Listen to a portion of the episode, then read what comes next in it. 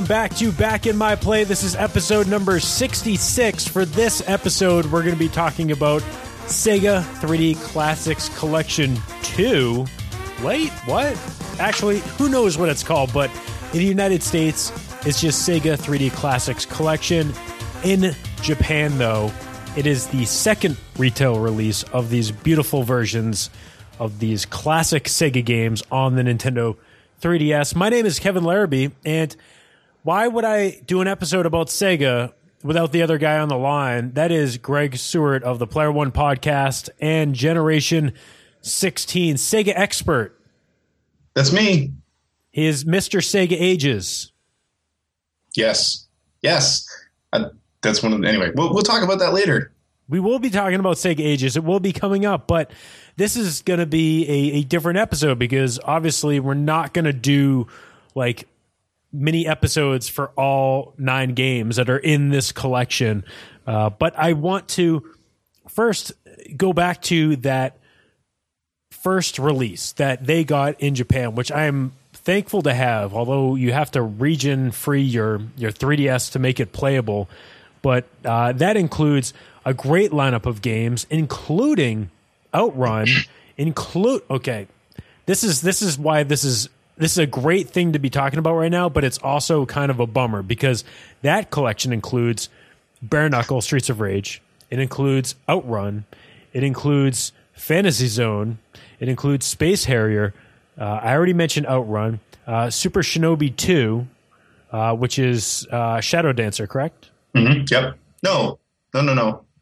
Uh, Super Shinobi 2 would be Shinobi 3. Oh, you're right.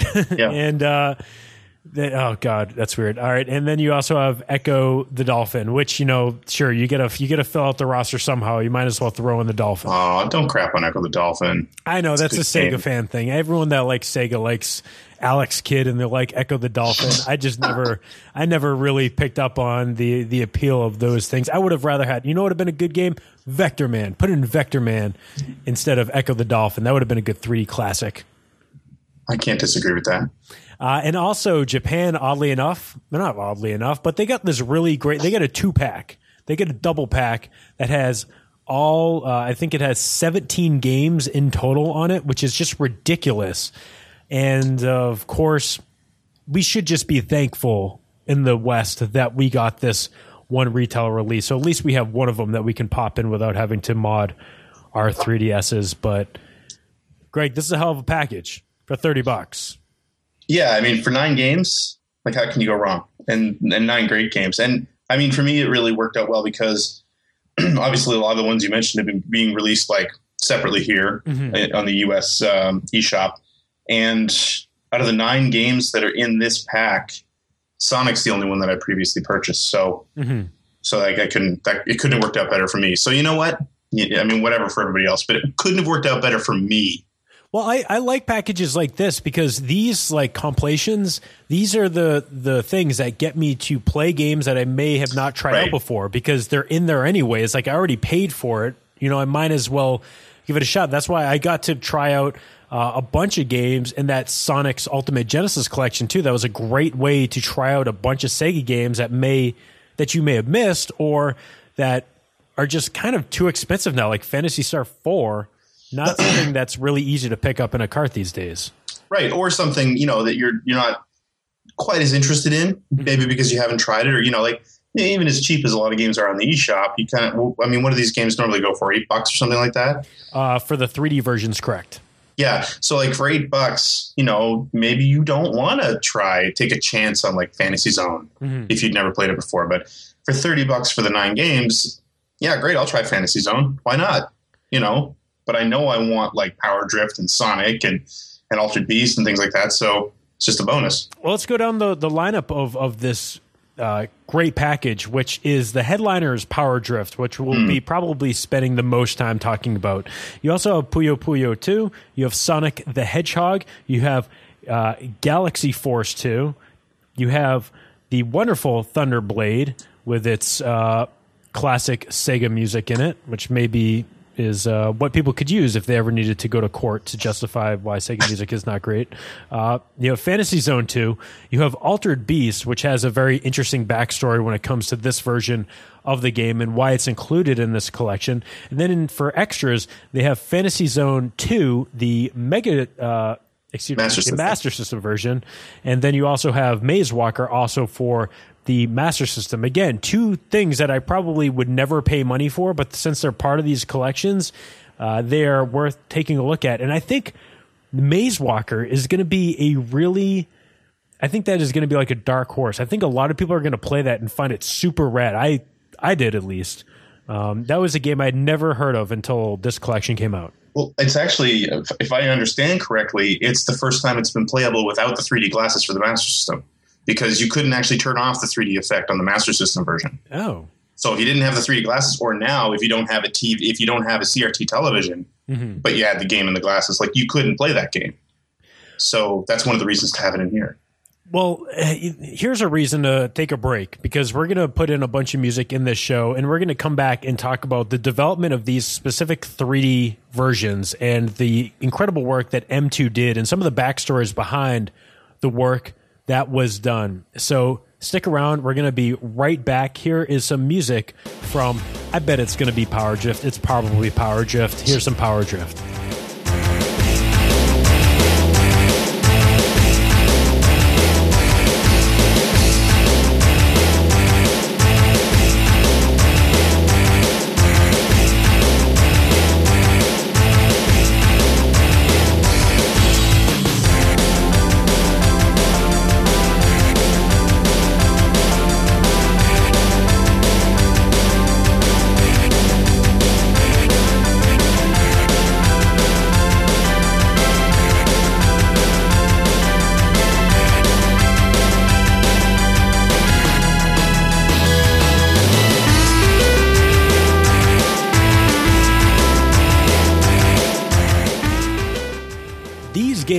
Were these versions of the games, I should say, they were done by the unbelievable M2, which is a a company that has been around for a very long time, and it's something that we bring up.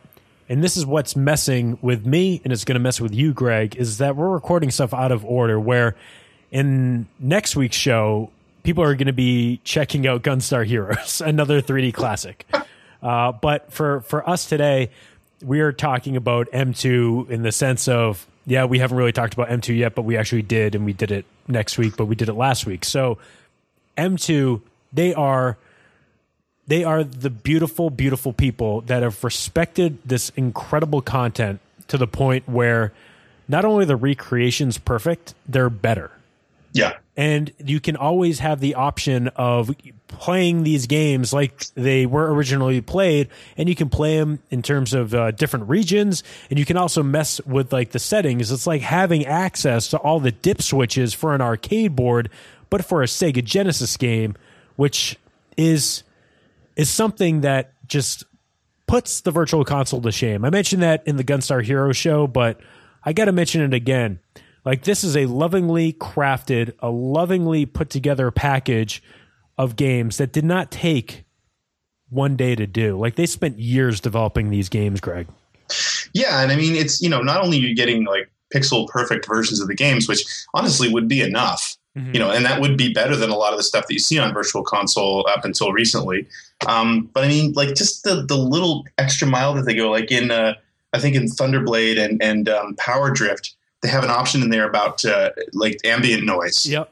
where you can hear you can hear like if you're hitting the gas, you can hear the click or the when, when the pedal hits the floor hmm like they added just little things like that. It's so amazing. Like when you're when you're um, shifting gears in Power Drift, like you can hear somebody actually yanking the gear shift down and it's hitting the stopper, like the metal on metal. Um, or even little things like in the Genesis games where they have like the uh, the whether you want the sound emulated from the Model One Genesis or the Model Two Genesis, which is mm-hmm. such a like such a level of minutia you would never even expect. And and if you don't even if if you're not familiar with the fact that those two systems pump out sound slightly differently, you wouldn't even know why the heck that's there. Like, mm-hmm. what are they? What What's the point of this? But like, it's just like that level of detail is just unbelievable, and it's you just got to respect it.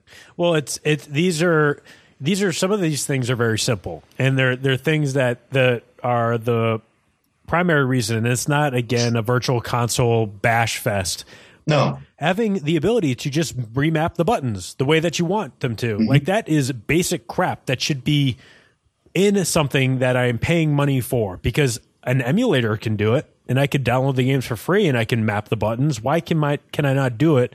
Something that I'm paying money for. And that's why not only do I want to like talk about a package like this, but I want to support the hell out of it. Like I really think for thirty dollars, if you have any interest in like two or three of the games that are in this package, you should absolutely go out and and pick this game up and really just soak it all in because you're going to get access to a great lineup of games and then you can spend time messing around with them uh, in terms of the settings you mentioned uh, the the settings and things like thunderblade but the thing that i've been messing around with uh, the most is like something in Power Drift where you can actually change the difficulty as you start getting introduced to the game. So you can have not just like hard, hard arcade brutality when it comes to the the difficulty. You can actually start off relatively easy and ease your way into it because that is a game that is like all right, maybe we should talk about Power Drift.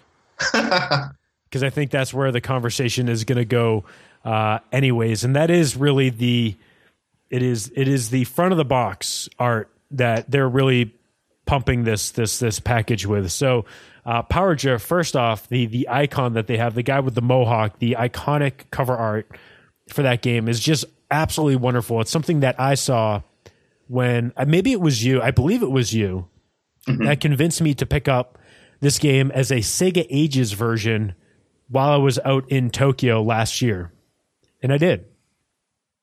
yeah, because it's just such a it's such a an interesting game that really not a lot of people over here seem to have played. Well, but it wasn't. I don't think the cabinets were even in the United States.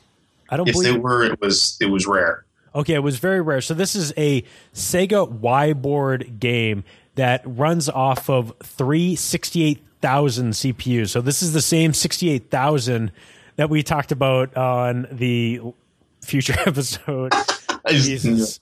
All right, future episode of, of Gunstar Heroes. Like the 68,000 CPU was kind of used in everything. This Motorola CPU, and there was different uh, clock speeds of it, but like this is something that you saw in the original Macintosh. You saw it used in the uh, Mega Drive. Like you saw it used in lots of hardware at that time. So uh, this arcade board utilized three of them, which is kind of like incredibly complicated when you think about it. And that's they actually mentioned in the incredible Q and A's that they had on the Sega uh, blogs. They did great Q and A's with the M2 development team, where they talked about how difficult it was to get Galaxy Force running well with the with the package that they put together for Sega 3D Classics collection and like they thought all right well we went through all that work to get Galaxy Force going we might as well get Power Drift like we have to and then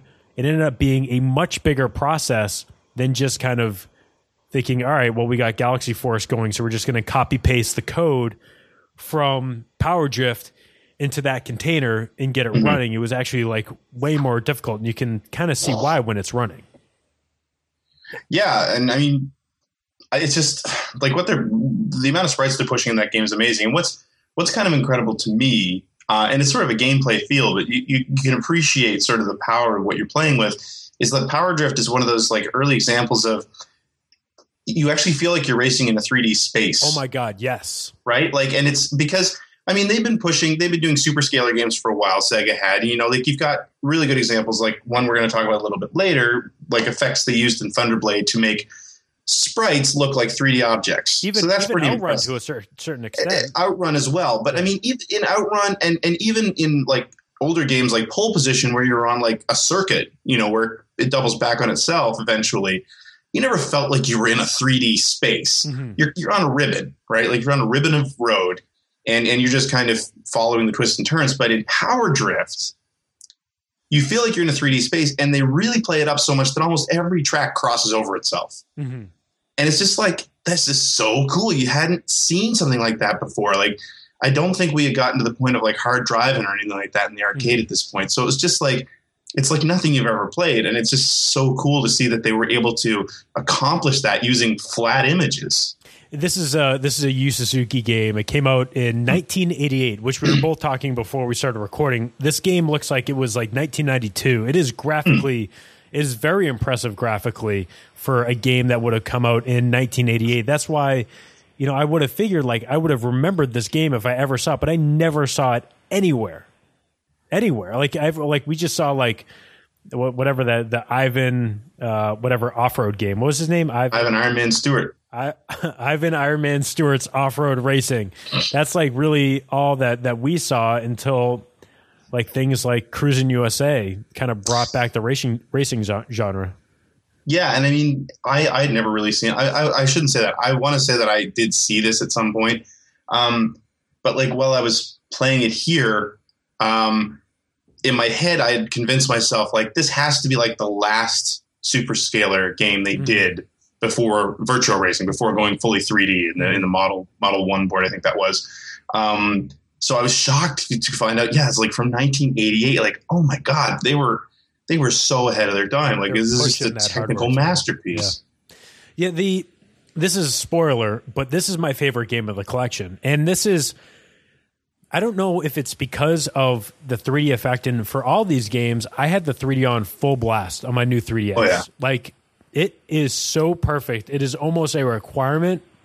I mean, it's not, but like it, it, it just is. It works so well. You all you want to have it on at all times, but this game is an absolute blast to play, and I really started picking it up and getting you know the the shifting down and everything like that. And this is why uh, I'm going to be unorganized, but I'm going to go back into the settings for a second because not only does it give you four different uh, gear types that you could use switch, toggle, hold, and automatic transi- uh, transmission. So even if you don't want to deal with that, you can actually go to automatic tran- uh, transmission and not worry about shifting like you would in a outrun.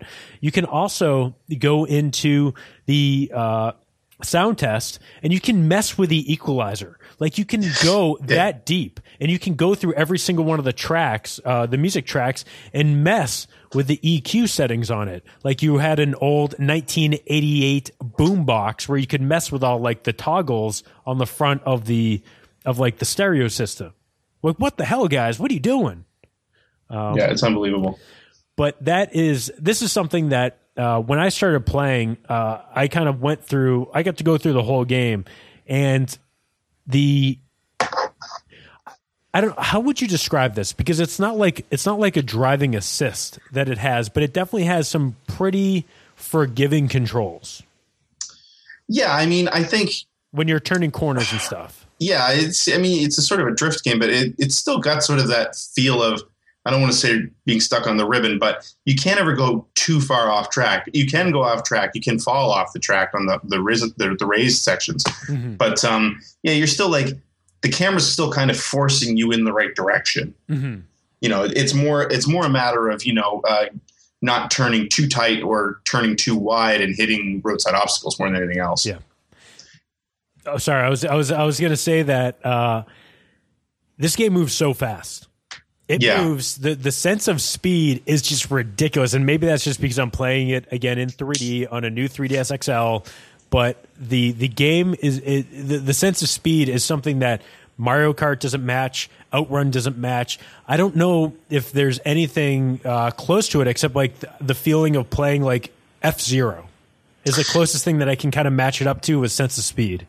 Yeah, and actually, like F Zero, that's a really good that's a really good example because one of the other things that this game does so well is it actually um, and it calls it out like at the top of the screen you actually see what is it like 12 racers i think per race Yes. and you actually see each character and like you you it's actually a standing start and it's Yeah. not a standing start like classic arcade games where like you know like again going back to something like pole position where you start and it's like okay like whoever's first started like half a lap ahead of me like you can't Mhm. see them yet they haven't spawned yet right like here you've got the entire field right from the start and you can see like wherever you, you start fourth or fifth and you see first place and you can always see them i mean they take off but they're there Mhm. and the other nice thing is too is they actually they have persistent positioning on the track. So like you know you you're lapping cars at the end of the four lap race, which given the speed of the the game itself, it's actually a really huge obstacle because you come up on those slower cars super quick.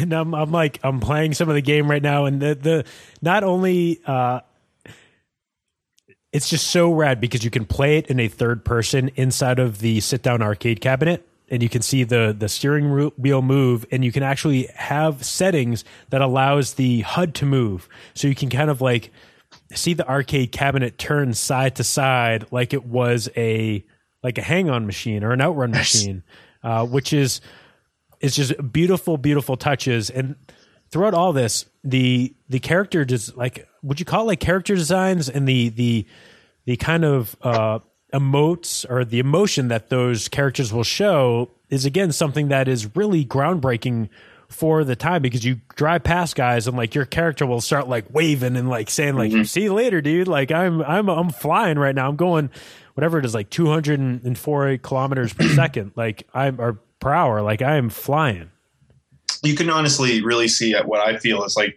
the beginnings of the type of uh, racing game you're going to see in like a mario kart yeah. Down oh, for sure. Like it's it's very much that type of game, and it, actually there are a lot of elements in this game that you can say you like were lifted right into Mario Kart.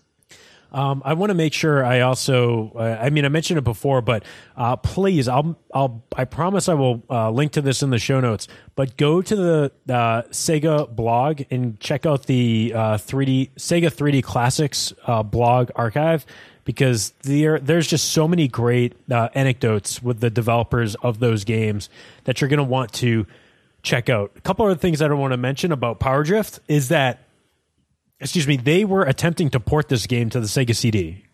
Mm-hmm. And the, the, game never came out. And I believe they're also trying to do a uh, 32X version that never came out, but it ended up coming out on the PC Engine. Which, Interesting. Have you have you looked at the pictures of the PC Engine version? No. Okay, so I'm gonna do my best. Uh, okay, this is radio, but uh, or you could you could always do this. You could go type in PC Engine Power Drift on on Google, and it is like it's a good looking game, but they cut down the amount of cars that are, are people that are on the track, so it's down to six. Um, and it kind of runs rough, but it's still impressive. Like it's still a game that came out in 1988 in arcades and then gets port ported to the PC Engine. Uh, and I'm also seeing that uh, there was a version available on the Sega Dreamcast. I cannot confirm that. Yeah, I think it's part of the uh, Yu Suzuki. Um, oh, that beautiful box set. Yeah, which oh I so God. desperately want.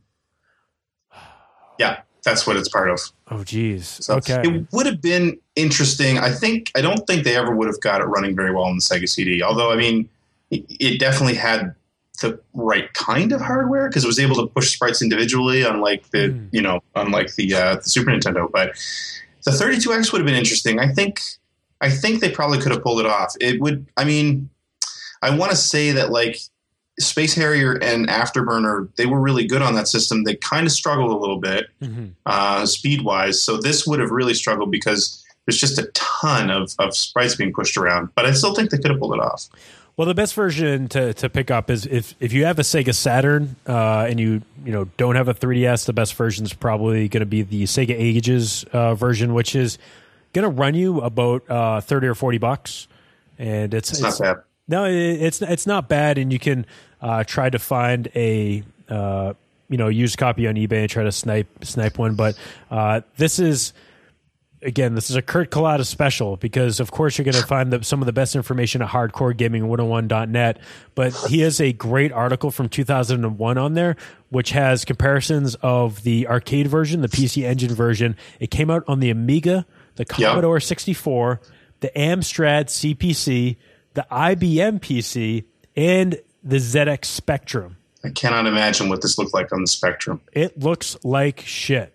Yeah, it, but apparently it was quite popular on those microcomputers in the UK. Of course it was. It was a Sega game in Europe. It's going to be on the Amiga. It's going to be on the Amstrad. It's going to be on the ZX Spectrum. So, uh, man, that's just like it's just fun to take a look at that. I want to see if I can get some video of the the Commodore 64 version. But this is this is a game that I again I, I'm surprised it really never got ported to something that came out in the in the United States, except for the IBM PC and the the Commodore.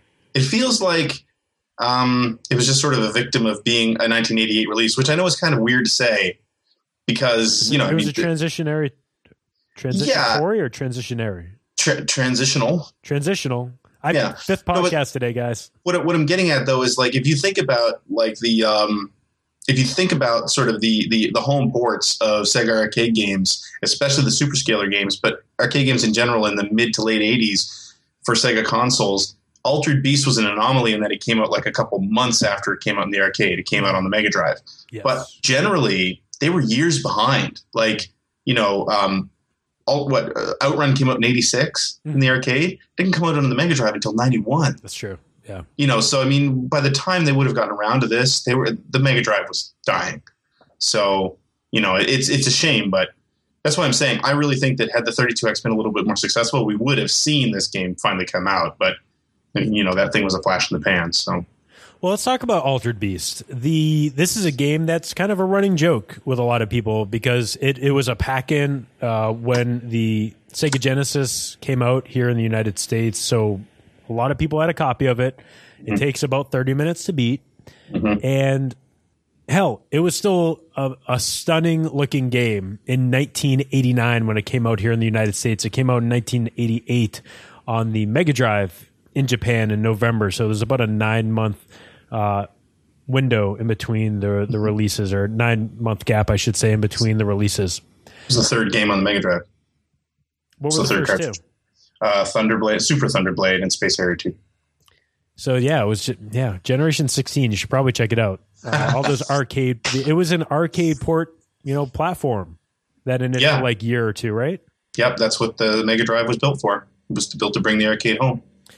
And it did. So the the the question that a lot of people were asking, I even saw this on places like NeoGAF where people are like, well, what, why isn't it the arcade version? Why are we getting the like Mega Drive version? Why are we getting the Sega Genesis version? And uh, this question came up in those interviews as well.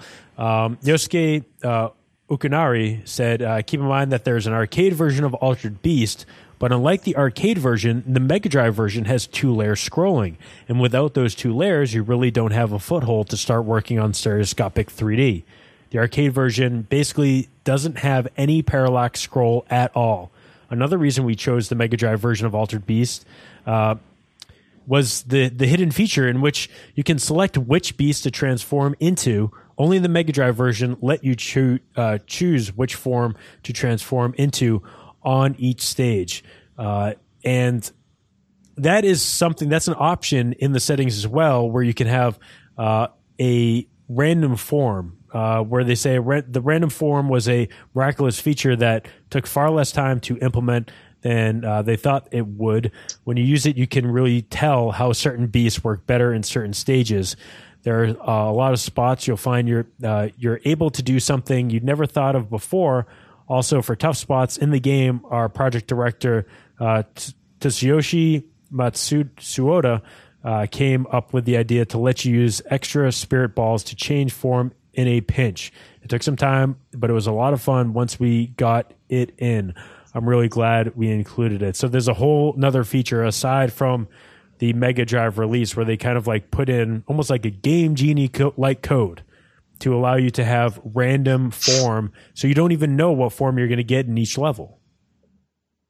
That's wild. I, I had no idea. It's funny because until I read the the show notes that you put together here, um, I was wondering the same thing because when they sold Altered Beast as um, I forget what they were calling them back on the 360 on the the uh, Xbox Live Arcade. Um, they were selling a bunch of classic Sega games, and when you bought Altered Beast there, you got the arcade version. Mm-hmm. Um, so I was a little bit uh, taken aback as well when I started playing Altered Beast on this. It's like, oh wow, this is this is the Genesis version. That's that's mm-hmm. kind of weird, but that's a great point. I never even thought about it. And it's it I played through it. It's fun. I mean, it, it, took me again. It took me like half an hour, and I did kind of fudge with the settings a little bit to make it so it wasn't super hard. But it's still stupid and dumb, and it's fun to it's fun to play through. And I, I actually kind of like some of the music in it. Well, I think the music's great. The music's a high point in that game. Okay. um, yeah, uh, I, I that's how I feel. Hey, I on Generation 16, you hear it five times an episode. But That's true. um, and the thing to think about too is that personally, I think that the the Mega Drive version is a better version of that game. Um, the arcade game was was interesting. You could you could tell it, it felt kind of like a proof of concept because I mean the side scrolling beat 'em up was wasn't in in its infancy. Like you still had what like um, I think it was called Kung Fu, but you know there there had been games like that already. But I don't believe like Double Dragon had come out at that point. Mhm. Um, I don't believe that uh, Golden Axe had come out at that point, so you didn't have sort of the three quarters view side scrolling beat 'em ups happening yet. So this was kind of one of the very early um, side scrolling beat 'em ups, and then for what it is, I, I think it was pretty good. But the Genesis version improved on it because the arcade version scrolled super slow. Like it was just, it was almost excruciatingly slow, Mm. and, and it got to the point where it actually started to get a little bit boring. Whereas I think the Genesis version fixed that problem. I remember when I went over to my friend's house down the street, and we only had an NES at the time. This was before Super Nintendo came out, and they had a Sega Genesis and Altered Beast. I thought it was the greatest thing I had ever seen. It Yeah. was, it was unbelievably like he had an arcade in his house, as far as I was concerned. For real. See, bring the arcade home. No, they totally did. Um, so let's talk about this. Like, uh, have you heard of this? It's Sonic the Hedgehog. Um, I think it's the sequel to Flicky. Oh, Right. oh, okay. Uh, well, anyways, this Sonic the Hedgehog game is included in this package as well, and uh, this was already available on the eShop, and Yes. I had not picked it up, so I was again fascinated to kind of go through the settings to see that uh, they actually implemented the spin dash ability into this game. Yeah, it's interesting. Um, I never use it, but uh, it's it's a nice touch Cool. because it's one. Well, it's one of the biggest complaints people have about Sonic the Hedgehog because of the way inertia works in that game. You get if you get on stuck on an upslope, you normally have to run backwards in Mhm. order to go up a hill. So, um, yeah, it fixes the problem. And I don't know what else we can really say about Sonic the Hedgehog. I mean, there's a really good episode of Back in My Play already uh, out there about it, but it is a game with the uh, you know parallax scrolling that again works really really well in 3D. So it is a, a fantastic game. It's a fantastic version, I should say, of the game to to pick up, and it's just good to have.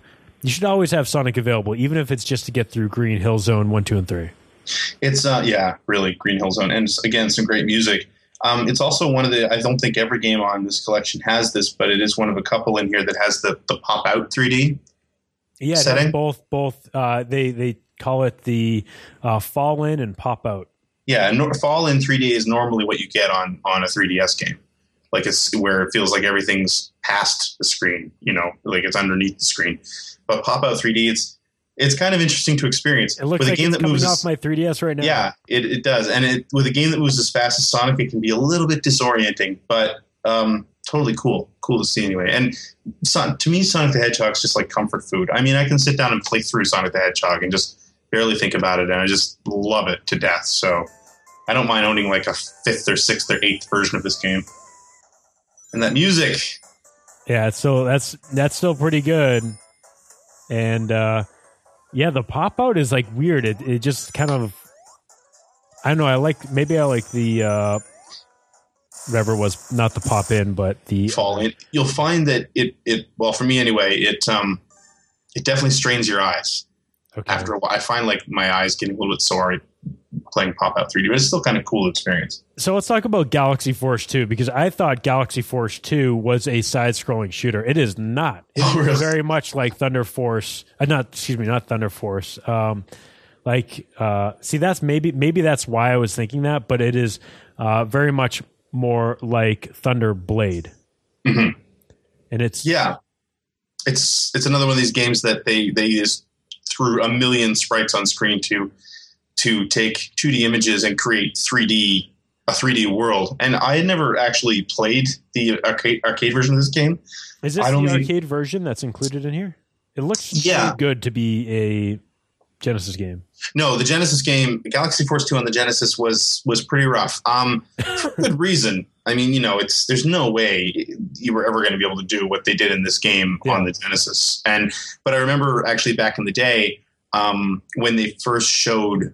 I found when most magazines first started doing previews of Galaxy Force Two, which I had never played, but they were running arcade screenshots hmm um, they weren't running arcade screenshots of like the uh, the tunnels that you, you fly through, Oh, but just even the sort of outdoor screenshots and and it looked incredible. And then the game came out and it just didn't look anything like that. Um, so it was it was it was kind of a major disappointment, especially for something that looks so gorgeous in the arcade. But playing this version, like I'd never actually played it before, and it is impressive. This It- game is impressive. I was gonna say outside of Power Drift, this was my favorite game in the package Yeah, because it It's- is like I don't I wouldn't like almost a precursor to Star Fox maybe.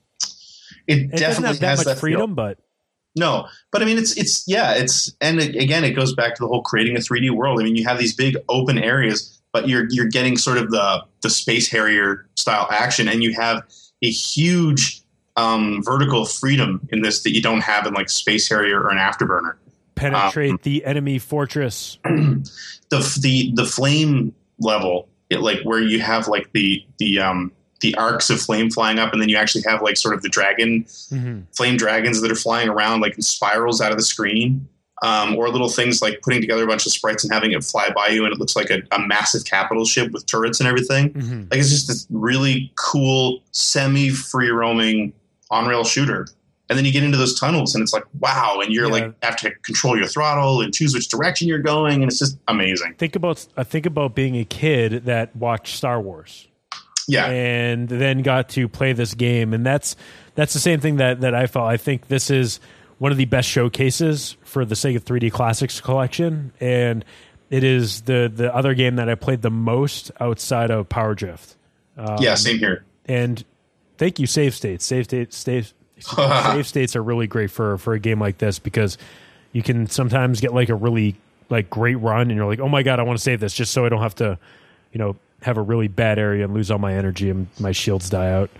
Um yeah that's a that's a really really great game. So let's talk about is it super thunderblade or is it just it's just This is Thunderblade.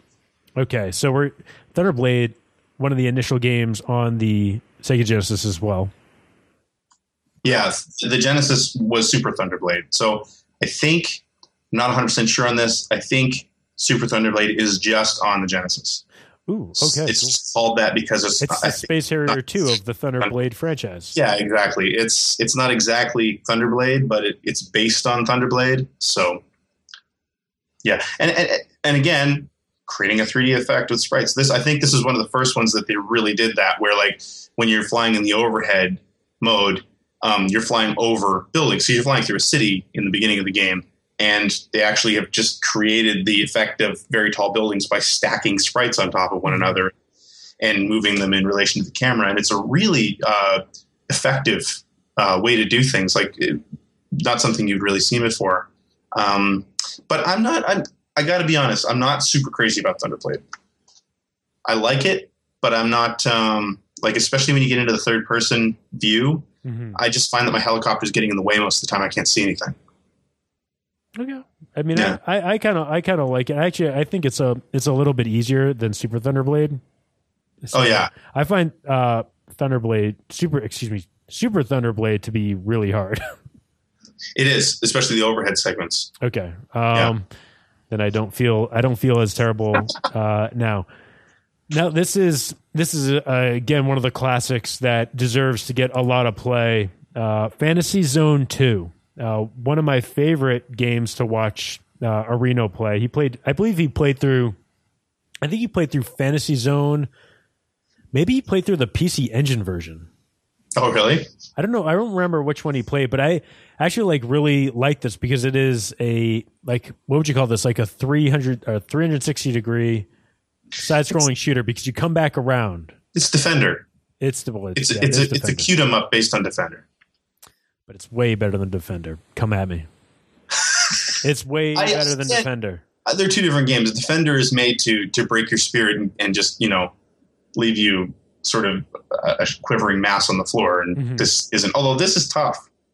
Fantasy Zone is surprisingly tough for, but it's one of the earliest shoot 'em up shooters, right? I mean, Yeah. it's it's it's got that that going for it, and it, this these games were kind of new to me because I became sort of a really major Sega fan by like 1990 and Fantasy Zone was kind of over. And when it did come home, it came home on the Master System. and I didn't have a Master System. It, this wasn't really a, a Genesis thing, so um, I didn't have a bunch of experience with Fantasy Zone. But Fantasy, I really love what I've played, and Fantasy Zone Two is excellent. It is super. It's super good, and, it, and to be fair, uh, Fantasy Zone on the Master System also really impressive. And you know the story behind this, right? That the Master System version is actually the original. Fantasy Zone 2W is based on the Master System game. So the arcade version is based on the Master System version, not the other way around. Okay, that's a little bit too confusing for my my fried So- brain. Yeah, so the way it worked is Fantasy Zone in the arcade, Yeah. first Fantasy Zone arcade, then of course port of that to the Master System. Yeah.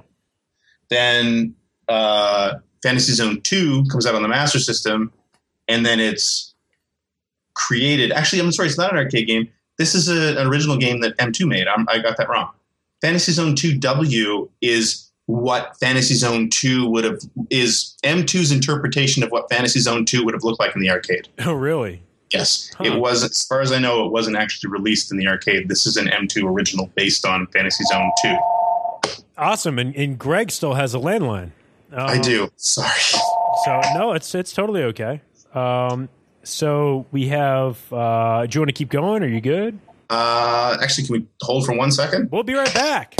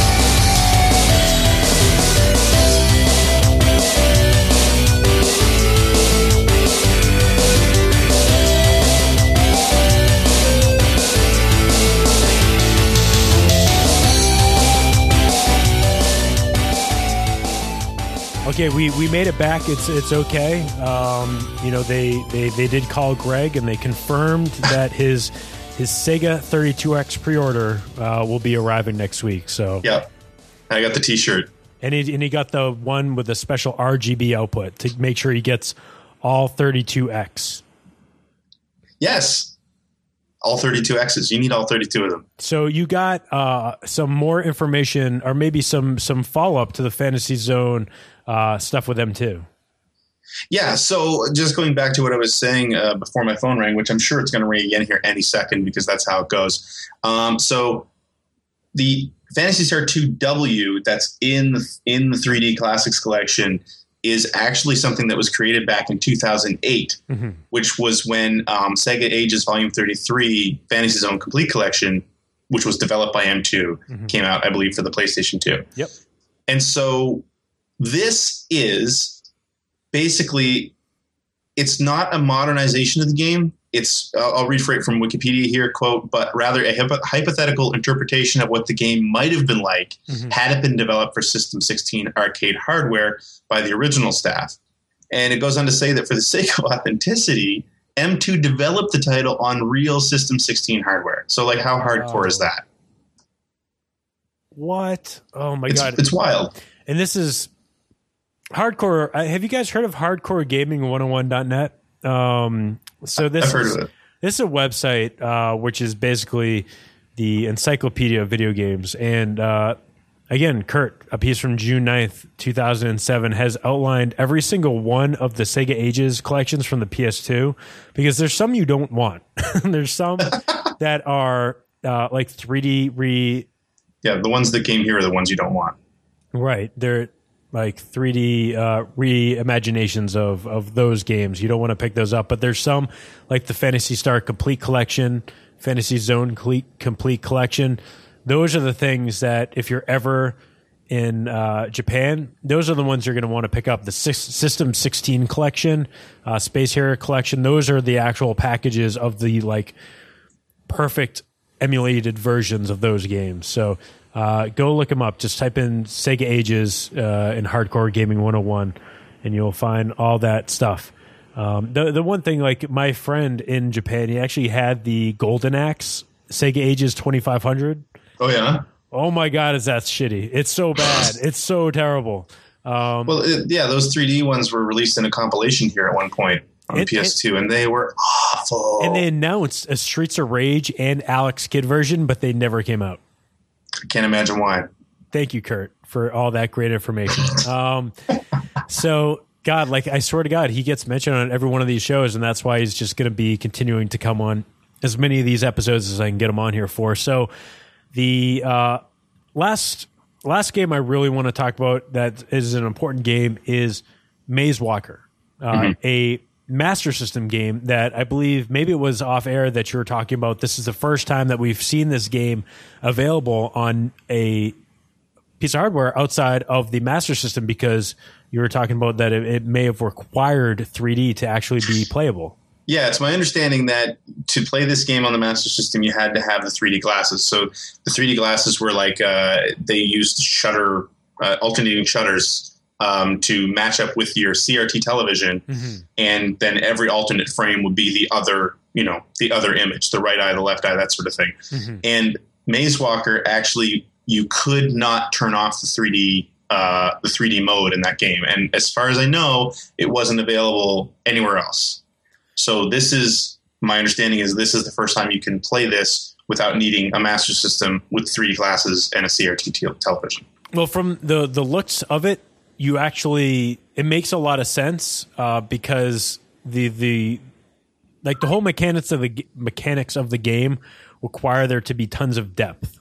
So right. it actually makes sense because you actually kind of go through different levels in a top down view. So now that makes sense to me. Okay. Yeah, it's a cool little game. I haven't spent a whole lot of time with it yet. Um, but it's it's it's interesting. It is. It's just like one of those unique, cool things that they threw in the package because why not? We already, we probably have the room on this, whatever, whatever. It's probably like a like a one gigabyte 3ds cart or whatever mm-hmm. it is. So, um, yeah, it's a it's a hell of a package that deserves to be picked up, especially at the thirty dollar price point. And what I really hope is that this is really successful.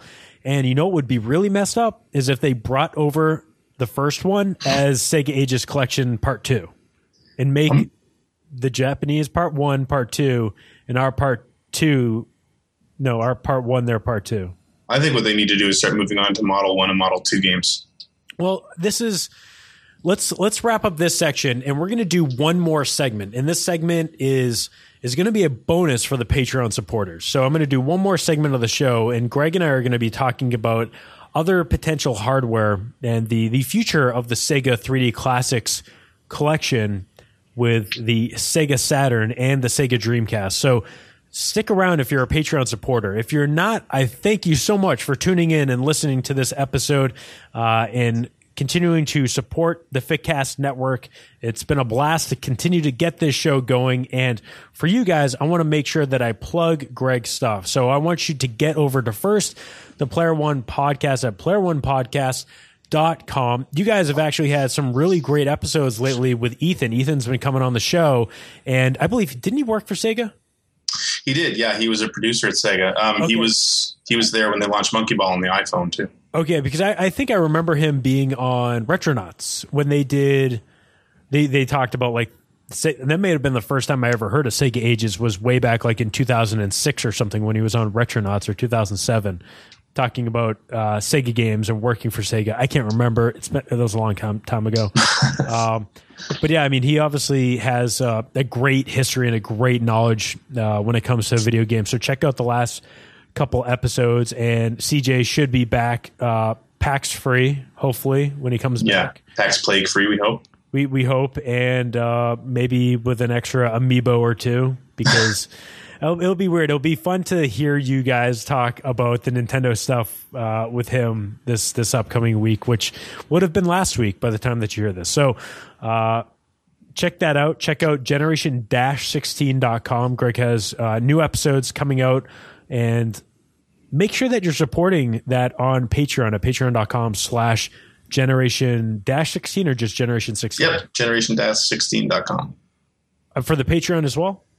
Uh, Patreon is sorry, patreon.com slash just generation 16. No space, no dash, nothing. Awesome. Um, support that stuff. And again, uh, I appreciate everyone that is a patron supporter of the show. That's why I'm going to give you guys a bonus segment coming up because uh, I, I want to give you guys a little bit of an extra. So thank you for for checking this out. And uh, if you're a Patreon supporter, uh, check it out at patreon.com slash back in my play. That's how you can support that stuff. And that is going to do it for the the folks listening to this. Unless you're a Patreon supporter, we're going to be right back with one more segment. Stick around.